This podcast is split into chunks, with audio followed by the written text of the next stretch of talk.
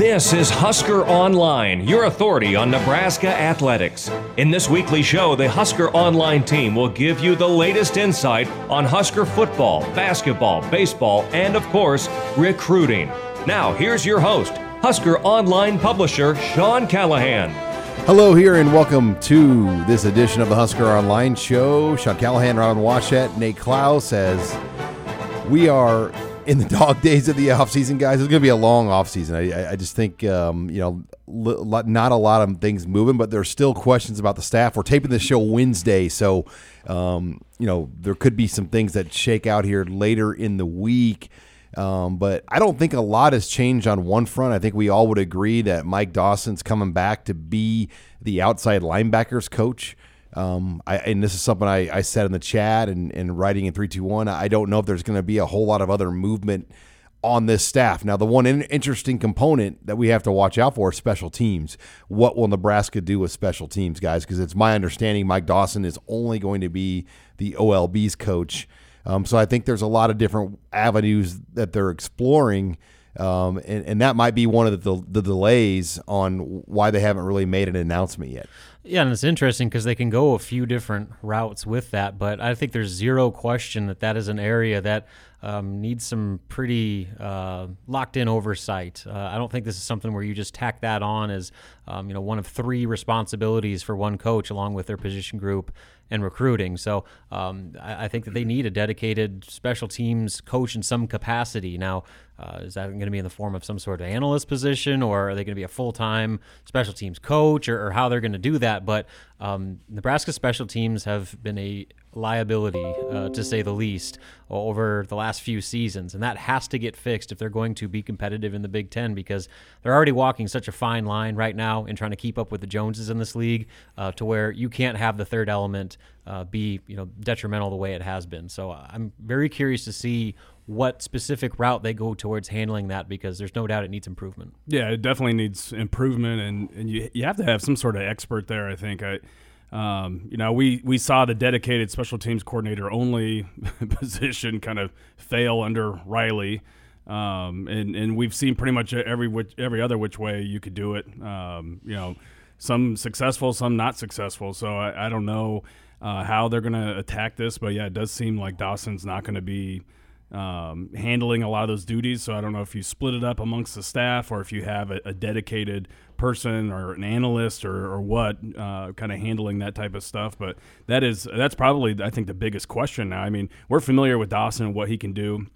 Obviously, we know he can coach outside linebackers because uh, he's done it at the highest level. He's done it at, at other spots or other stops in the in the past. But Um, you know, who is going to be the special teams guy, and, and how are they going to handle that? I, I think that's, to me at least, that's the biggest question uh, about the staff changes. Well, and if they go analyst route, basically a pseudo eleventh coach, more or less. Um, and I, I think that's the direction it's going right now. If just from the people I've had conversations with, um, what are you allowed to do? Like, what, I mean, how much, and, and Nate, you might know more about this than other. I mean, I, I think there's obviously some restrictions and, and field access and things that you have to be careful with. But in the S E C, it's a very common thing uh, to, to go this direction uh, because it is tough for a position coach to also do that at the same time. And um, I'm guessing that there aren't very many of the position coaches right now stepping up that say, hey, I want to do the special teams too. No. Yeah, I mean, that was that was kind of the, the kiss of death probably, or or one of one aspect that, that kind of did Javon DeWitt in, uh, or maybe one reason why he decided to look elsewhere for work. But um, as far as I understand it, if you're an analyst, you can be heavily involved in the game planning and the prepping and everything. Kind you can of be, meet with players. Meet right? with players. You can do all that behind the scenes, but you're – availability and your access and, and your the type of interactions you can have with players on the football field is is pretty limited still. And uh, I know K U got popped, um, you know, I think just, just this past year, having some, you know, interns or analysts or whatever be extremely involved in practice and actually on the field coaching at practice. Um, and, and so you have to be careful with, you know, how you how you handle that as far as I understand it. Um, so, I mean, the, now the analyst position, that has been a, a kind of a, a role that has really changed a lot just here over the last couple of years, but especially over the last, you know, five plus years. But um, yeah, it'll be interesting to see, you know, if that is the route they go, you know, just how much that person can actually do on the on the field. And the N C double A, I mean, I think people would like to see them I'll put a cap on this, but then you run into fair employment deals here and, and, you know, job situations where you can't deny a guy right to work. Um, and, and that's why there is no cap. So it is a huge advantage for the Big Ten and the S E C if this is the route Nebraska goes, that you essentially can hire guys like Frank Verducci right now, who's a former coordinator in, in the Division I ranks. And you have other guys on the staff that have been coordinators at the F C S levels um, that are behind the scenes. And um, I, I just get the sense that's the direction this is probably going uh, with special teams. And,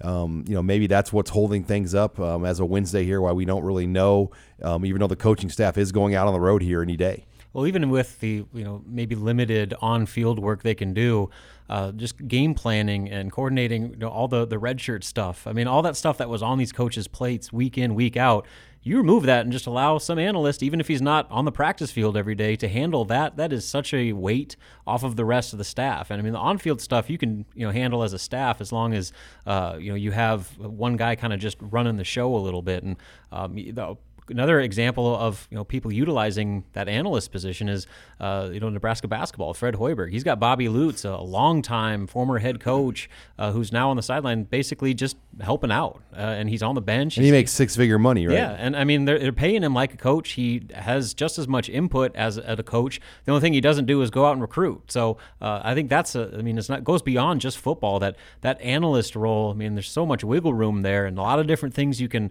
uh, capitalize on that if you're kind of a fool not to take advantage of that. Yeah, I mean, those guys could definitely draw things up and, and meet with people, meet with the coaching staff, meet with the players behind the scenes. Um, I think the, basically just the only thing that's really limited is is how much you can act, what type of interaction, I guess I should say, you can actually have with the players on the field during practice. Now, if it is just Dawson coming on as the only coaching movement, are you guys surprised by that? I mean, did you think that maybe we'd see another piece or two move on? And we still don't know. There could be some assignment duty changes and titles handed out as well um, as, as a part of, of this release that we're expected to get maybe by the end of the week. Well, yeah, rumors are still running rampant. Uh, maybe they've toned down a little bit, but I think a lot of people are expecting there to be some more shakeups, um, you know, especially on the offensive end. Uh, and you know, we'll see what happens over the next few days. But um, you know, the fact that you know Dawson is coming back certainly didn't catch anybody by surprise. Continuity is such an important thing for Frost. Uh, the fact that a guy that was with him since day one at U C F uh, has been at Nebraska, it would be about as seamless of a transition as you could possibly look for. Uh, so kind of a no-brainer there. But um, yeah, with the rest of, with the rest of the stuff, you know, that those rumors were flying, and I guess they still are uh, as as of taping.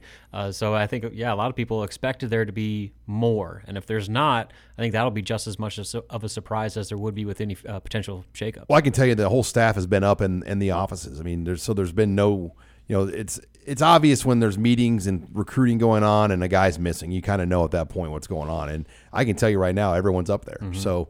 Uh, that's kind of where things stand. Nate, anything to add?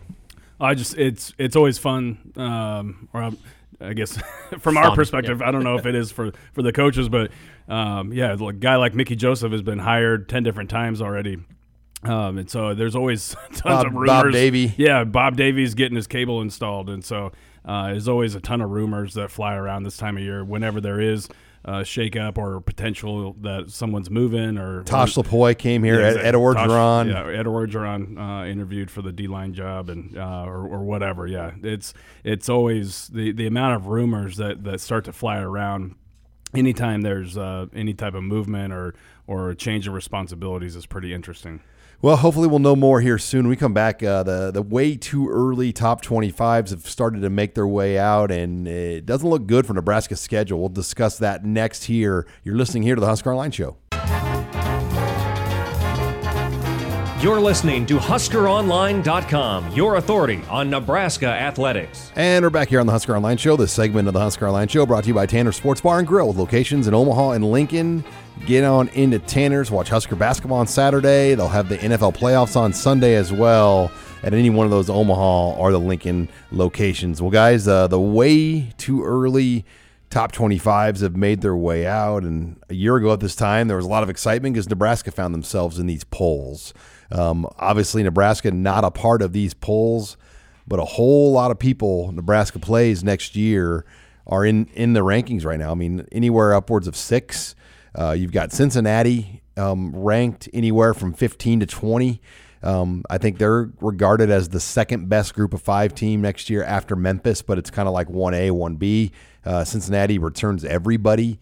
I think that's a reason why Luke Fickell did not go pro or did, did not take another job elsewhere uh, because, you know, the concept, the perception is he's kind of waiting out maybe a decent Big Ten job, maybe like Michigan State or, you know, Antonio or something happened there. He's kind of waiting out a Midwest job. But you've got Minnesota, Wisconsin, Penn State, Iowa, um, Ohio State. And Ohio State is clearing away, you know, the favorite right now in the Big Ten with Fields coming back. They're number two behind Clemson. Um, but then after that, it's kind of a crapshoot. Minnesota, though, is getting a lot of early love already for next season. Mm-hmm. Yeah, and it's funny because uh, depending on what you look at, you know, Minnesota's getting a lot of love, but U S A Today is the one I'm just looking at right now, has them as the first team has just missed the cut. So uh, it really depends on where you look. And you know, I'll, I'll preface all of this. And C B S has them at number eleven. Yeah, I mean, so I'll preface all this with no one has any idea what they're talking about when you look at what's going to happen in, in September here in January, but it's it's conversation. But you know, just here, I'll, I'll maybe Sean, you can read the other one you're looking at. But uh, of on Nebraska's schedule next year, you got Ohio State, obviously. You got uh, Penn State at seven, um, Iowa at ten. So there's three teams on your schedule that are in a preseason top ten list. Then you go a little bit further down, and you got Cincinnati at sixteen. Then you got Wisconsin at eighteen, and then uh, obviously Minnesota and just missed the cut. But I will say, with this U S A Today one, guess who else just missed the cut? Nebraska. So the, the hype they train, want those clicks. The hype train has not slowed down despite uh, the woeful past three seasons. Yeah, Iowa to me is going to be the team, at least as far as the Big Ten West goes, that uh, I think is going to be getting a lot of love. Um, you know, preseason new Com- quarterback though. Well, yeah, they lose a lot. Yeah, but I, I just think the way they finished the season last year, and I, they do lose an awful lot, and they've got lost a lot of juniors to the draft. Uh, but I think that. The uh, the initial outlook, I think, will will kind of put Iowa uh, pretty high, and or have that as a, as a team in the Big Ten West that's going to be getting a lot of love from people uh, just by the way they finished the year. I mean, that the, the their bowl game over U S C uh, was was a pretty dominant win there uh, over over another strong brand in the Trojans. So uh, I think as far as the Big Ten West goes, that that's that's going to be someone that gets a lot of love. But uh, you you do look at Iowa, Wisconsin, Minnesota.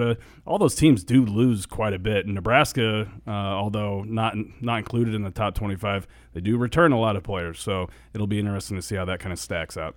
You're listening here to the Husker Online Show as we talk about the way too early uh, top twenty-five poll that, that came out. And Wisconsin intrigues me too, guys, because they, they lose so much. I mean, Jonathan Taylor's gone.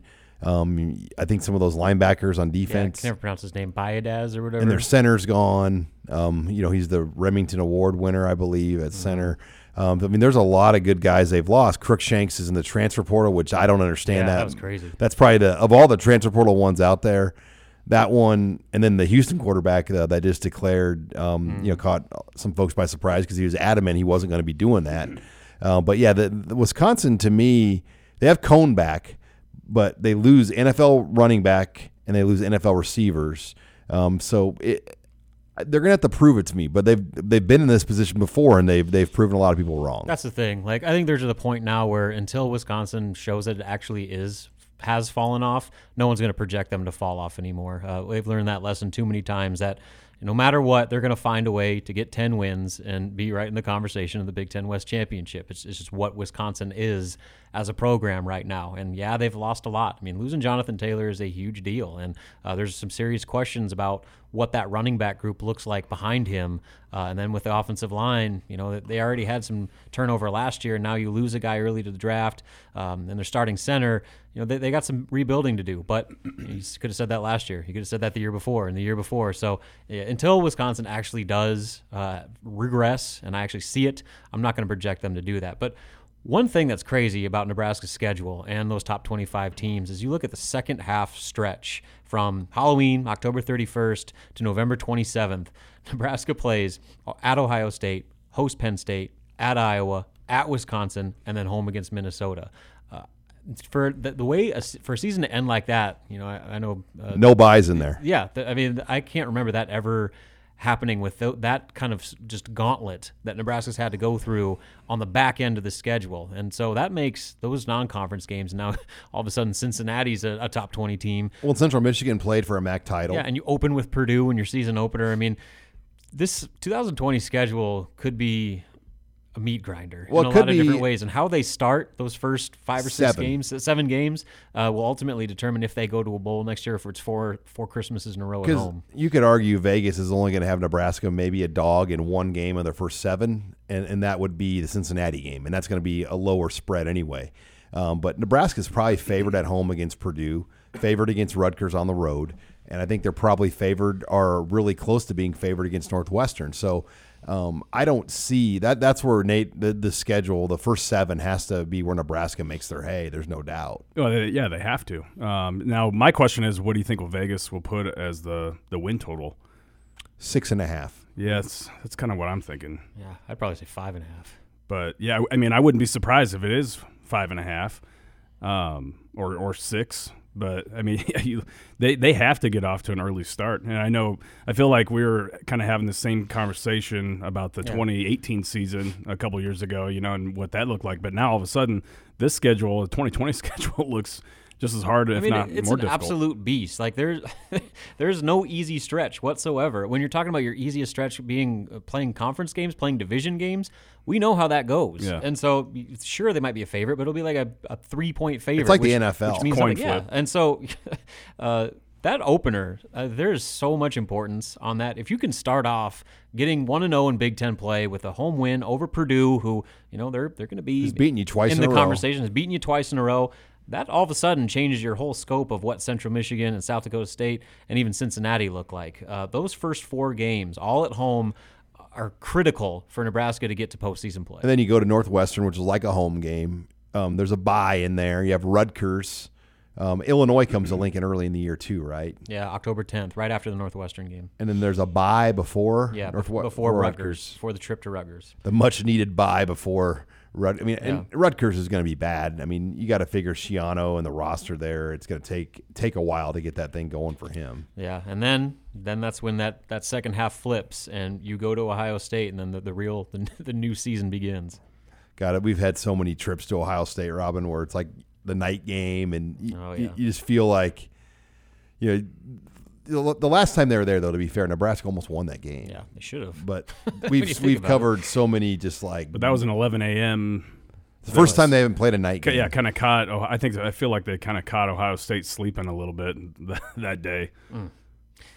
What could have been. But, yeah, I mean, that, if, then all of a sudden if you're not in a situation where you need like only one or two more to get to six, I don't know where that those couple wins are coming from, because none of they're going to be probably heavy dogs in every single game for the second half of the year. Well, when we come back, uh, speaking of heavy dogs, Nebraska basketball, um, they were heavy dog, but um, played respectable ball at times against Ohio State. At times. Um, they have Indiana on Saturday. We'll talk to Robin Wachett about that next. Here, you're listening to the Husker Online Show. This is Husker Online, your authority on Nebraska athletics. In the first half of that game, uh, the ball was not getting side to side, and we were trying to go in and shoot over length, and you can't do that. We've had multiple times now uh, where we tried to drive and shoot over uh, size. You know, it's not something we can simulate in practice. Obviously, we don't have that, so uh, you have to be selective. You have to be uh, willing to drive in there to make a play for a teammate. Second half, we did that. The ball was moving, it was hopping, it was getting side to side. We were creating driving lanes, and we had great spacing.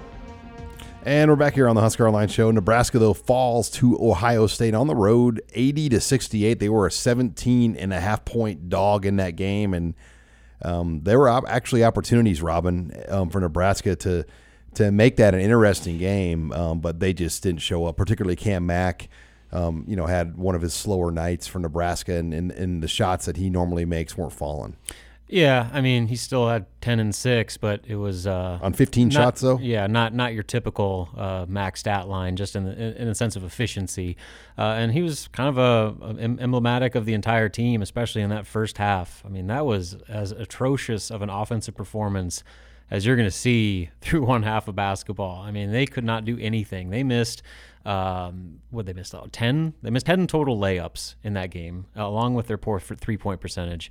Uh, and, you know, guys were just missing bunnies. And uh, that got them into an early hole. They were down by as many as twenty-five after jumping out to a quick four oh lead. Uh, and, I mean, you cannot – this team just is not built to overcome things like that. Uh, they are a front-runner team, and they need things to go well from the very beginning. And when you go on the road, especially against a team that at one point was ranked number one in the country in Ohio State, and you start a game like that, you have given yourself zero chance to win. And so even though they turned it around and shot the heck out of the basketball, they were up fifty-four percent from the field, like eight of thirteen on three-pointers in the second half.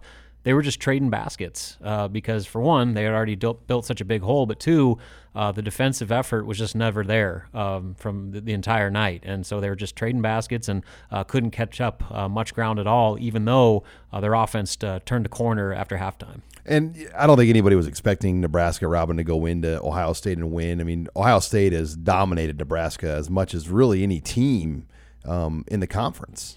Yeah, and I think a lot, it's crazy. You go back to last year, I think Ohio State had lost like six in a row, came into Lincoln and, and snapped their, their losing streak, and that also was the game that Isaac Copeland blew out his knee.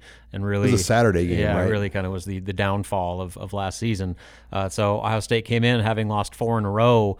Um, you know, they and, and they didn't look good at all. They they didn't score over sixty points in any of those games. They were barely shooting over thirty percent from the field, uh, and you know really were just struggling. And then before the game, they announced that two players, including one full-time starter and the number two three-point shooter in the country, had been suspended indefinitely for um, I guess some sort of violation of team rules.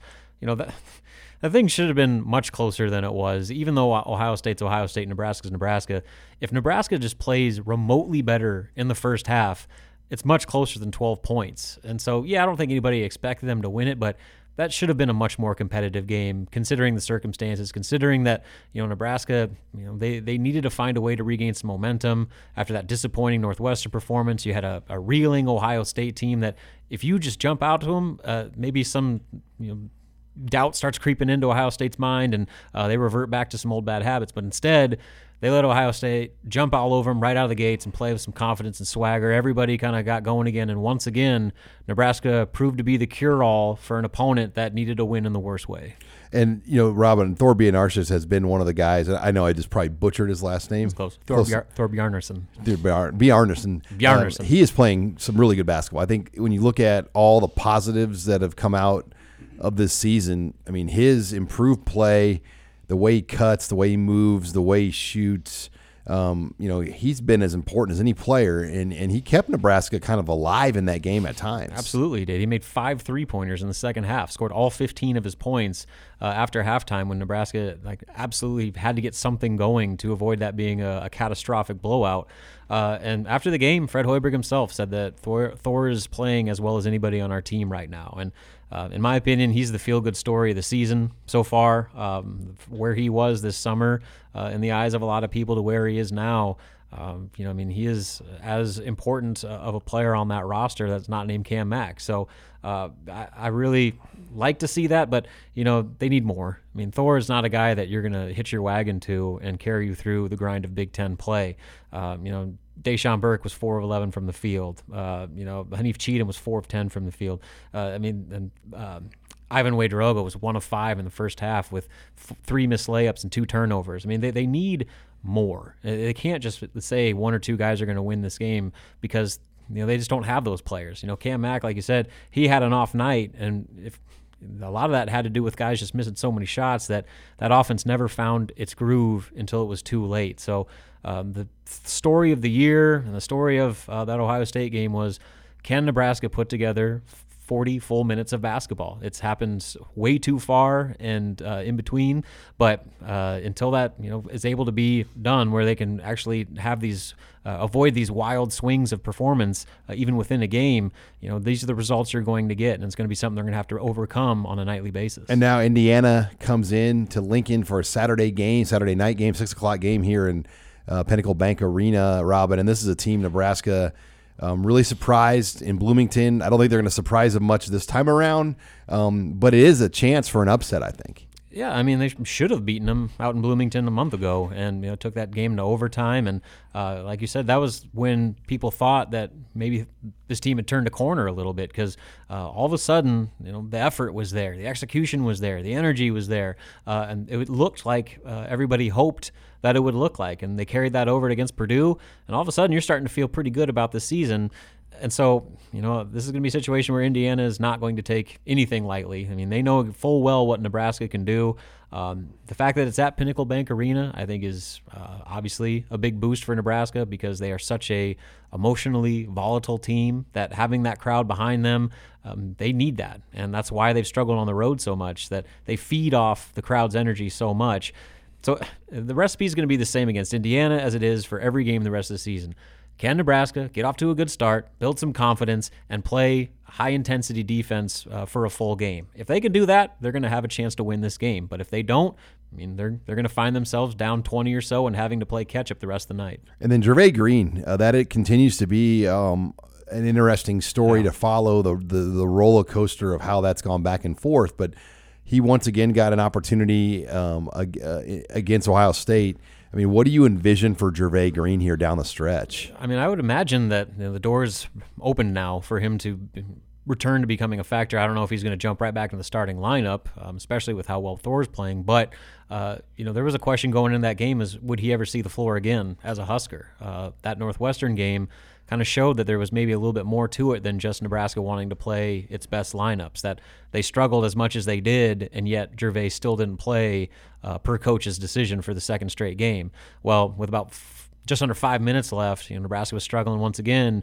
Jervay comes in, knocks down a three-pointer, and he finished with ten points in seventeen minutes, hit a couple threes, made some plays, and gave them a little bit of a life offensively. And uh, one thing even um, that Fred Hoiberg said before that game was uh, – Jervay kept a good attitude about him, you know, despite some difficult personal stuff going on, uh, you know, with basically being eliminated from the rotation. He kept a positive attitude. He was, you know, still bringing, you know, good energy in practice, and um, supporting his teams during games. And by doing that, I think that gave himself an opportunity to get another shot, and he took advantage of it. So I would anticipate that he will continue to be a factor in some form going forward. Well, Nebraska, Indiana, a six o'clock Saturday game here at Pinnacle Bank Arena. Robin and the crew will have you, everything uh, you need to know on that game here on Saturday. Uh, when we come back, we're going to take your questions in the mailbag. You're listening here to the Husker Online Show. This is Husker Online dot com, your authority on Nebraska athletics. And we're back here on the Husker Online Show. Sean Callahan, Ron Wachett, Nate Klaus, bringing in Husker Online intern Grace Harmon. Grace, uh, what do you have this week in the mailbag? All right. Well, is A J Martinez cleared for winter conditioning, spring football? Any update on that? We don't really have a definitive answer on that, but my guess right now would be no, as far as like, you know, what he's doing. I would I would think whatever he's doing, it's very, very limited. Um, but they didn't divulge a lot about a surgery. Frost did say in December, though, he wouldn't expect it to be him out, keep him out for the spring. Um, so if he did have a shoulder thing, it must not have been a major one, because a lot of shoulders t- do take six months to, to fully recover. Yeah, and I'm pretty sure it was his non-throwing shoulder, but still, uh, I would imagine he's if he's out there, he's going to be limited. I mean, they're not going to take any risks with any setbacks in spring ball. And, you know, for all those people that uh, were really clamoring for a quarterback competition, there you go. I mean, if you got your quote-unquote starter, uh, that's going to be limited. That's going to open the door for a lot of reps for those younger guys that are going to be able to showcase what they can do um, with a lot of guys on campus that are going to be starters on, on offense next year. So um, I, I, I would imagine that he'll practice in some capacity, but uh, I have a hard time believing he won't be limited quite a bit. Yeah, I don't I don't see him going full bore. Um, you know, I, I think you you got to be careful. I mean, anytime you're talking about a quarterback, I don't care who it is, uh, and there's some sort of procedure done, I mean, you got to be careful bringing him back. And Um, and we know that, you know, we know he obviously had one. I, and I don't know, we don't know the particulars of it, but uh, I would, yeah, I'd be shocked if he was uh, full go uh, completely. All right, staying a little bit on the quarterback track, is this a make or break year for Mario Verduzco? Oh, no. I mean, I don't know why that question's even. I mean, he's really done a really good job of bringing in guys. I mean, you look at the development that they've brought in and guys, I mean, first of all, Vedral, look what he's done with him. He's got him to play really well. McCaffrey was a receiver really as a junior, played quarterback as a senior, and look how he played. We know what Martinez did as a freshman. He didn't have a great sophomore year, and we know Smothers. So I would say you could argue no coach has recruited and developed top to bottom better than Mario Verduzco. Yeah, Nebraska's quarterback room is better than it's been in decades probably, and a lot of that has to do with Mario Verduzco, and not only his recruiting, but uh, I mean he he has a culture in that room that makes guys better, uh, and it's a it's an odd philosophy. You know, it doesn't all, all click with everybody, but the guys that, that want to come play for him, I mean that that that. connects with them in a way that not, not too many coaches can do. And, um, you know, I mean, the track record speaks for itself. I mean, you, yeah, you could look at last year, but Adrian Martinez was great as a freshman. Mackenzie Milton was a Heisman Trophy. I mean, like, just go down the list of quarterbacks he's worked with have all been elite level players. And so I would maybe say that last year was a, the exception to the rule based off what we've seen over the course of his career. Yeah, I mean, if you're grading coaches based off of, you know, the development of their players and how their players uh, perform or produce combined with um, your ability to evaluate talent and recruit talent, I, I think Mario is probably grading out right towards the top of, of everybody. I do think last year's production at that position was a little bit of an anomaly, but um, I mean, there's there's no question he is one of the best uh, talent evaluators and quarterback recruiters, I think, in the country. Um, and, and that's kind of evidenced by what they've done and the talent they've been able to bring in. Plus, to be able to, to bring those types of you know, highly ranked, high-profile types of guys into one room and have everybody happy, uh, you don't see that happen very often across college football these days. And so, I, and, and that kind of speaks to his ability to manage that room too. All right, so who are the top two best recruiters on this staff so far at Nebraska, and who are the worst two recruiters? I always, gosh darn it. I mean, the, I mean, come on, like. I, I think right now you, you have uh, the to, top two are easy. easy. Yeah, I mean it's it's Fisher and and um, Hell, um, but you know when when you look at the worst, I mean I think everyone's definition of that can be different um, because some different coaches like you know De- DeWitt last year didn't have a great recruiting year because he, he had a lot of other stuff, a lot going, of stuff on. going on. Yeah.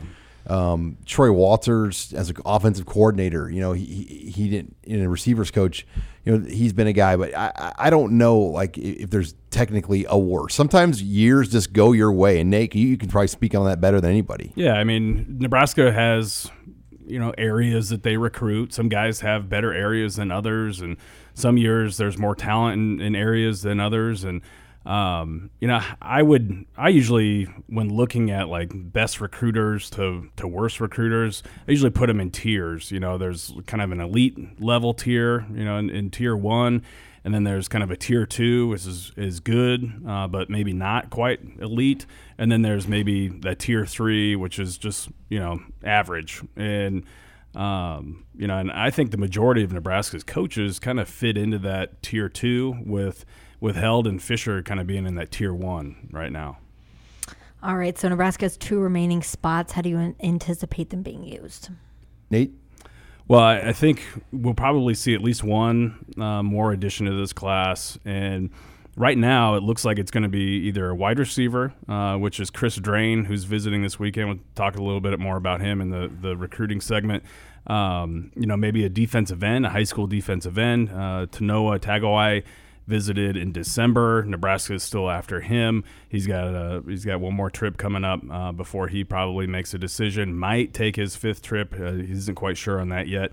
And then Brennan Scott is a four-star linebacker out of Dallas that has uh, you know had been committed to, to Kansas. Oddly enough, uh, just reopened up his commi- his uh, recruitment not too long ago. Comes from the same high school as Darian and Damian Daniels at Bishop Dunn High School there in, in Dallas. So. Um, he could also be, you know, uh, somebody that the Huskers try to bring in for a visit. So I think that it probably comes down to one one of those three guys uh, or one of those three positions. Obviously, obviously, if they're looking at bringing those guys in, they're they're looking to add at least one more body at at uh, a wide receiver, defensive end, or linebacker. All right, we got time for about two more. All right, what do you think Frost took away from watching that national championship matchup? I mean, I think when you look at it, Nebraska is a long ways away. I mean, any of those teams in the playoff hunt, really all twenty-two of their starters are N F L-level players, and, and, and that's what it takes. I mean, I, I think when you compare eras, to me, that's what's probably different now about this era than earlier eras like the nineties and the eighties. I feel like and then you could get away with not having N F L-level guys at some positions.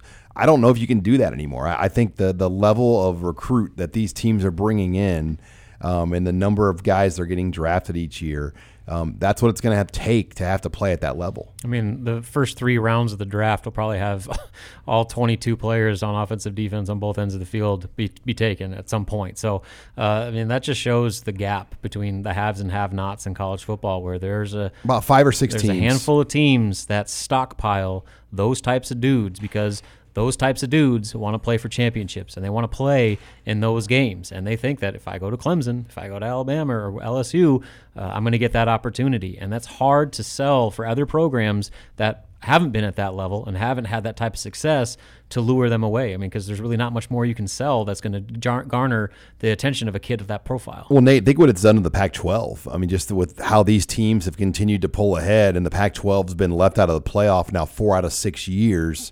Um, kids don't want to go to the Pac twelve because they're not in the playoff hunt. Yeah, it's really decimated that league from, from top to bottom, I, I think. Uh, I mean, you, you might have an outlier in, in Oregon that's that is uh, that, you know, pretty talented from top to bottom right now, looking looking like uh, you know, a strong contender at least to, to be in the conversation for college football playoff team. But outside of that, I, they don't really have anybody. And Um, you know, and to me, yeah, the, the biggest takeaway from watching that game, if I'm Scott Frost, is the uh, the importance of having, you know, some elite recruiters on your staff, because you got to bring in dudes. I, I don't care how innovative you are as a coach or how well you developed players, uh, whether it's as a coach or your strength and conditioning, nutrition, whatever. Uh, you got to have you got to have dudes. You got to have the cats. You got to have some cats. it, it, uh, Um, good players make make coaches look great. Final question, Grace. All right. Well, seeing how Bob Diacob will be back in Lincoln for the first game of the year, what is your strangest or funniest interaction with him while he was at Nebraska? Diaco. Well, I, I got a funny story I'll share. First, my friend Pete Sampson from The Athletic, um, he used to be at the Rivals Notre Dame site, and when I told him Nebraska was hiring Diaco, he goes, okay. He goes, be ready. He goes, I'll just put it like this. He goes, the last conversation I had about Bob Diaco was in an elevator, and he asked me about my baby, and he talked to me about the values of nursing. Jesus. That dude's so weird. So, yeah, uh, my best story came, I think it was after one of the Northwestern games when they were out in Evanston, and uh, maybe it was North. I can't remember. Anyway, uh, they the defense had just played very poorly once again, and you know, I asked a question just about, uh, you know, wh- it was kind of a, kind of a question just about where things were, and you know, is, was it surprising that, you know, the, the execution and effort and all that stuff was was where it was. And you know, he did this thing where like he had those like blue steel eyes, and he just like stared right into my eyes, and like we had like a contest of who was going to back down first. And to my credit, there's video of this. I stood my ground and I locked eyes with him, and he answered like about a forty-five second question uh, or answer, and we didn't break eye contact once. I don't even know if I blinked, because I wanted to make it a point to hold my ground. I was like, buddy, I just dealt with Bo Pelini. There's nothing you and your cashmere sweaters can do to, to make me back down. Did the, did the answer involve the word beautiful players? That may have been the beautiful sons, beautiful, beautiful uncles, beautiful cousins.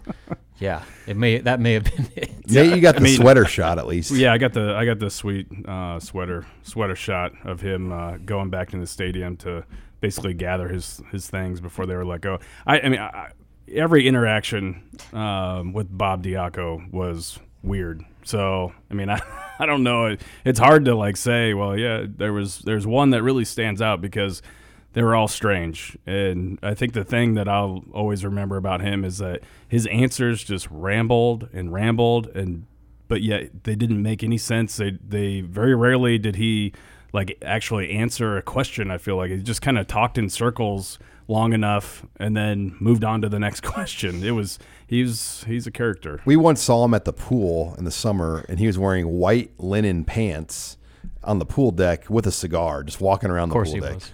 Yeah, I'll bet you his outfit was probably like four thousand dollars with those those pants. He probably had some like silk button-up shirt.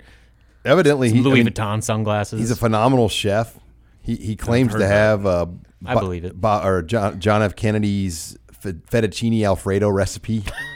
um, I read that somewhere, uh, but he um, of course he does. D V D told us that story, Nate, when he brought him over to the house to cook, and, yeah. and he had like I mean like a full chef deal going, and he was like, it was yeah he's and he takes it very seriously too. When he cooks, it's like it's like. Um, Yeah, there's no screwing around. He's he's. It's not like you or me with our Instapots or something. No, no, he's not throwing chicken nuggets into the air fryer. He's uh, he's he's into it. He's got like some old like Italian music going on, yes. like a nice bottle of Chianti. And mm-hmm. It's just really getting into yeah, it. It's like, I bet she wears an apron. Absolutely, he does, it, and it's like a Godfather type of you know. It's like. There's um, a razor blade slicing the garlic. Yeah. Oh yeah, he's not he's not he's not buying the the prepackaged garlic. No, hell no. No. All right, well, that's enough Diaco talk. Well, plenty of time to talk about Bob Diaco um, here going into the Purdue game. But, Grace, thank you. Yeah, thanks. All right, when we come back, we'll close the show with some recruiting. You're listening here to the Husker Online Show. This is Husker Online dot com, your authority on Nebraska athletics. Final segment here of the Husker Online Show. Sean Callahan, Nate Klaus says we're going to talk some recruiting, Nate, and it's a different January. I wrote that this week. I mean, I, I think we've been so accustomed to January being kind of this scramble to February signing day, and it's going to be nothing even close to that with just two spots left to use as far as new roster additions go all the way until really August. Um, so it's going to be a lot of getting ahead, and we're going to see two Um, different uh, junior days. Before we get to that, this segment of the Husker Online Show, Nate, is brought to you by our friends at Kugler Vision. Yeah, you know, this is uh, twenty twenty. We're fit, what, fifteen, sixteen days, a couple weeks into twenty twenty. And, uh, you know, I think with a new year, it comes a time to invest in yourself. And, and there's no better time now to, to ditch the, the contacts, ditch the glasses, invest in clear vision. Uh, for yourself, uh, do yourself a favor. Go to Kugler, Kugler Vision dot com. See what they can do for you. Seven different procedures that they're experts in. Nobody else in, in the state really uh, can can do that. Uh, I know I'm extremely happy with my procedure, and um, and, and I know you will be too. All right. Well, um, back on track here, uh, Nate. You look at the next two weeks. Nebraska is going to have a junior day this weekend and another junior type of event the next weekend, and. Um, you know, I was thinking about this. I don't ever recall a time that they've had two this early um, before the February signing day. Yeah, well, the the one that's happening this weekend, I don't know if I would necessarily call it a, a full-out junior day. A recruiting event. Uh, yeah, I mean, they're definitely having visitors on campus. I've been able to confirm that. But I, at the same time, you know, the, from what the feedback I've been getting from a lot of the players that I've been reaching out to and talking with is that the, the true junior day is on the twenty-fifth of, of January, and that they're kind of having the pseudo junior day um, early for some players that could not make it for the twenty-fifth, uh, or for some really, you know, kind of kind of more of your, your higher end, high profile targets. I, I think maybe they're wanting to bring in some guys that that uh, that they're really going after hard, that they don't necessarily want to get lost in the shuffle of, you know, having twenty, thirty, forty different guys on campus. So, um, but yeah, regardless, I don't recall a time where we've seen them them have two recruiting events before the February signing day. It's it's been, and if it has happened, uh, which there may have been one or two times here over the last fifteen, twenty years that, that they've done that, but uh, I mean, it's very, very rare. And, and I think it's going to pay off. I mean, I think that this could be a cycle where you really start to see, um, you know, how Nebraska's gotten ahead and established a lot of relationships and a lot of connections, um, where that you really start to see that, that pay off. And, and, and we've already kind of seen it, you know, they're, they're ahead in terms of the overall number of commitments for twenty twenty-one at this point in time too. So, um, you know, it's going to be something where I think this class fills up or maybe moves along a little faster than what we've seen. Yeah, what do you see coming in this weekend then, Nate? Well, you know, the the maybe one of the biggest names uh, that's coming in this weekend is Thomas Fedoni out of uh, out of Council Bluffs, Lewis Central. You know, the the uh, the very talented four-star tight end there, six five, two hundred twenty pound uh, athlete is going to be uh, visiting this weekend, along with Brody Brecht, who is a six four, one hundred ninety-five pound wide receiver out of Iowa. Uh, Keegan Johnson, the uh, the talented two-way player out of Bellevue West, um, son of, of former Husker standout Cluster Johnson. Um, you know, those those are some guys. Derek Wilkins is a D-end out of California that's visiting. Um, you know, those are some of the more high-profile guys that I think they're um, they're wanting to bring in and, and maybe spend a little extra time with those players this weekend. And Um, you know, and, and hopefully, uh, if if you're, you know, the coaches, I think they're they're hopeful that maybe this, um, you know, that that more attention they can give these guys may result in, in some earlier decisions.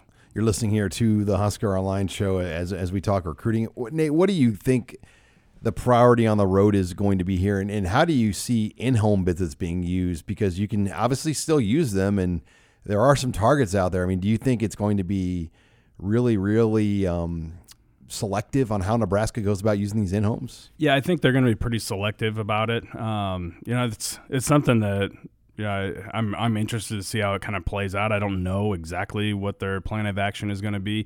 Now, one thing I do know is that they're going to be hitting a lot of these high-valued twenty twenty-one targets, um, you know, as much as they can between now and, and the end of um, the end of this contact period. So they are going to, just like we saw last year too, with uh, guys like Turner Corcoran and Logan Smothers and Nash Hutmacher. I mean, they were they stopped each week. They made a stop in there and uh, and made sure that those guys knew that they were there. And you know, they can't. You know, the their their interactions with these with these underclassmen are pretty limited, but they're going to at least have their face shown in those schools. Now, as far as the twenty twenty recruits, Um, you know, I, I think we will see a handful of, of uh, you know, in-home visits take place. I mentioned some of the guys. Chris Drain is a wide receiver out of Alabama that's actually visiting this weekend for an official. Um, had previously been committed to L S U and and Ole Miss. Um, and then when the coaching change happened at Ole Miss, he decided just to completely open things back up and kind of step away and, and reevaluate things. And, and Nebraska has been able to sneak in there. And he's an interesting prospect, kind of a more of that Duck R guy uh, who could work out of the slot or even get some carries in the backfield. So um, it, it'd be a, a kick returner, that type of athlete. So uh, we'll see what happens there. I anticipate some in-home visits with him. Uh, Tanoa Tagawai, the, the D-end out of Idaho, and then Brennan Scott, the linebacker out of Dallas. Those are three guys that I think we will for sure hear about Nebraska being in-home with. Nate, and then Nebraska did announce their camp schedule on their website this week. Not a lot of surprises. There are going to be a couple Friday Night Lights camp uh, camps on there. I know that it's not listed, but they plan to have the lineman camp again on, I believe, the twentieth. Um, but really a three-week window this year to have all your camps, and it's going to be jam-packed. Yeah, it is going to be a packed schedule. And not only that, um, are they going to squeeze that all in in, in kind of three weeks – Uh, but they're also going to be out on the road too with their normal, you know, satellite camp tour schedule that uh, that we've seen them do. So, um, you know, a lot of a lot of ba- kind of a balancing act with coaches out on the road, coaches taking care of camps, uh, you know, on campus in Lincoln. So, um, but yeah, I, th- I think the one thing that really stands out to me with that schedule is that uh, we're seeing them come out of the gates with a Friday Night Lights camp early in the month and then close things out Uh, with one at the end of the month. And and I think that makes total sense uh, instead of kind of having it back-to-back weekends. Um, and, and we've seen, you know, kids kind of make, make a lot of plans right away and, and kind of allocate their camp money right away. Um, and then, of course, I think they kind of do the same, too, towards right right before the end of the that uh, or right before the start of the dead period there at the end of the month of, of June, too. So uh, I think that that weekend of June twentieth, Uh, when, when they kind of have a combination of Friday Night Lights camp and pipeline camp, I think that could be a huge recruiting weekend for Nebraska. Yeah, and then they'll have a team camp again, and that's something this staff really just wants to keep having. Uh, I know last year was the first year they launched it, um, and, you know, it, it, Prep was there, Ron Colley was there, a couple other teams. Um, and I think that's something they still see a lot of value in, and the seven-on seven as well. Yeah, I mean, they're investing a lot in that, that team camp and wanting that, that thing to be something that really takes off. And, um, you know, we'll see. I'm sure there there will be more teams that that uh, that kind of take part in that. And a lot of it probably comes from word of mouth. I know that the, the teams that did go to it last year uh, spoke very highly, highly about uh, their overall experience and everything. So uh, that I think that will be, be something that kind of takes off here, but it's still going to continue to to be, you know, take some time Um, you know, because uh, I know, I know with my own high school, I mean, we went to one team camp. It was a Shattern State every year. It was, it was not even a question. Non-negotiable. Of, yeah. I mean, it was just what you did. And so, um, I think it's going to take some time for the Nebraska team camp to be the, the team camp that we go to every year, you know, non-negotiable. So, uh, but I do, I do like the fact that they're sticking with it, you know, and, Um, and then, of course, the, the seven-on-seven tournament, I think that's going to be something that, that continues to, uh, to uh, you know, be very, you know, be very competitive, and, and you know, we continue to see an awful lot of teams come to that. Well, lots to follow and talk about here over the weekend, as Robin will have you covered with Nebraska basketball, and Nate, Brian, and Mike will keep you up to date on all the recruiting visitors that will be in Lincoln here over the weekend. Thanks again for joining us this week on Husker Online, your authority on Nebraska athletics.